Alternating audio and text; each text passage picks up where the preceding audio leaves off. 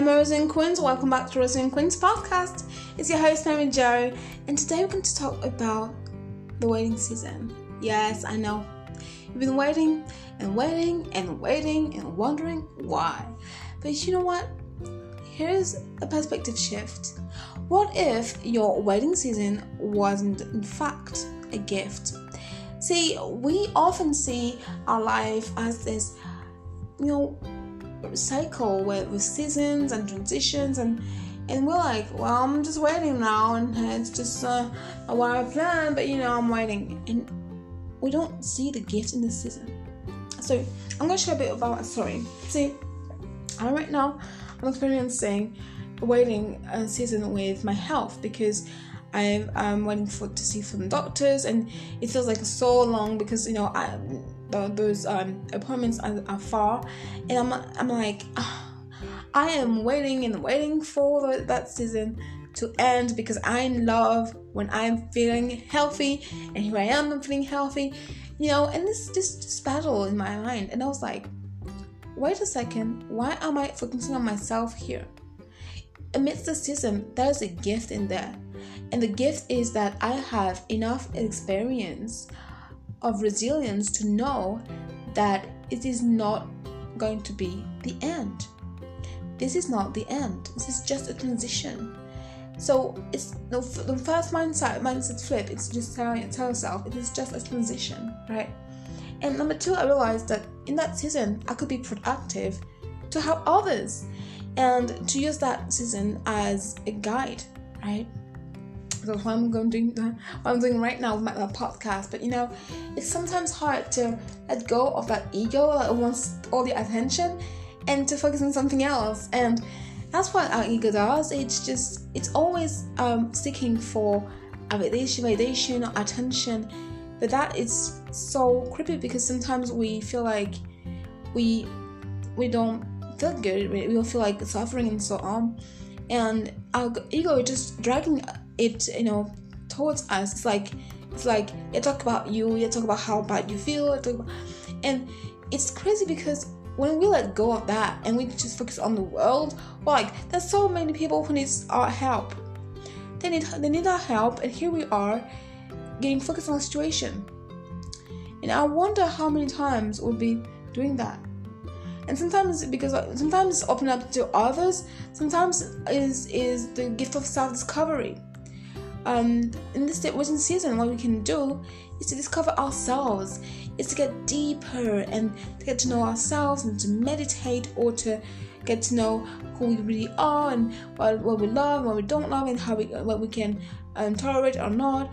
And when we know ourselves better, we can also love ourselves better and accept ourselves more, and um, you know, you know, shed all those limiting beliefs. But coming back to that, you know, it, it's so important to get back into self love.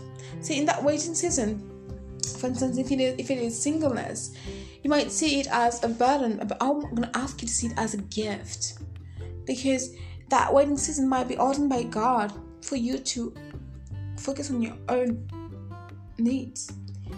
And sometimes we're like, I want to help and love someone because, like, what if, why don't you start with yourself? Why don't you help and love yourself first? See, God says you must love your neighbor as yourself, but we are so focused on the future that we forget the gift of the present moment. And that waiting season is a gift. It's a gift. And if you see it as a gift, you then ask yourself, okay, how can I learn in this season? How can I grow? How can I evolve? What, how can I contribute? How can I develop things?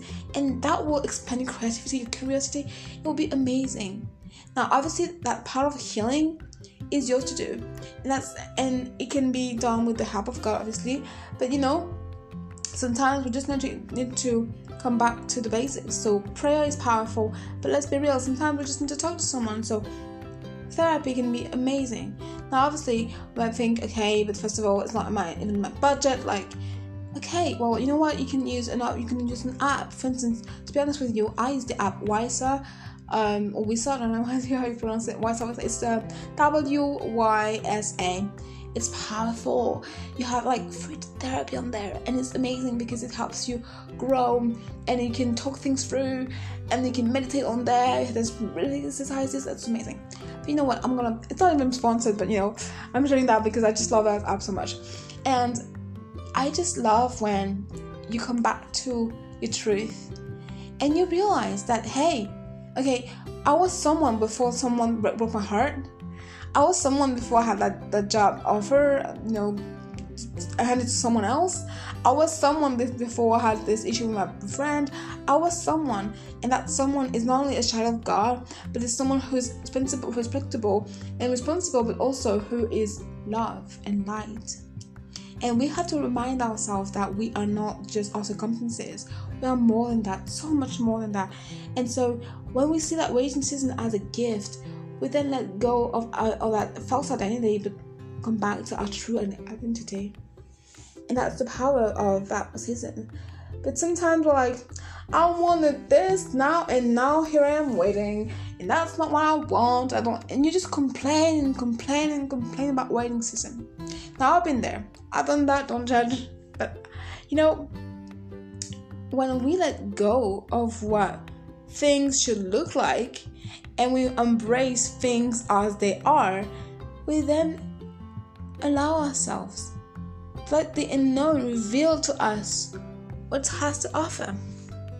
See, I wonder why are you not starting something new today? Why are you not talking to your friend that you know she really wants to talk to you?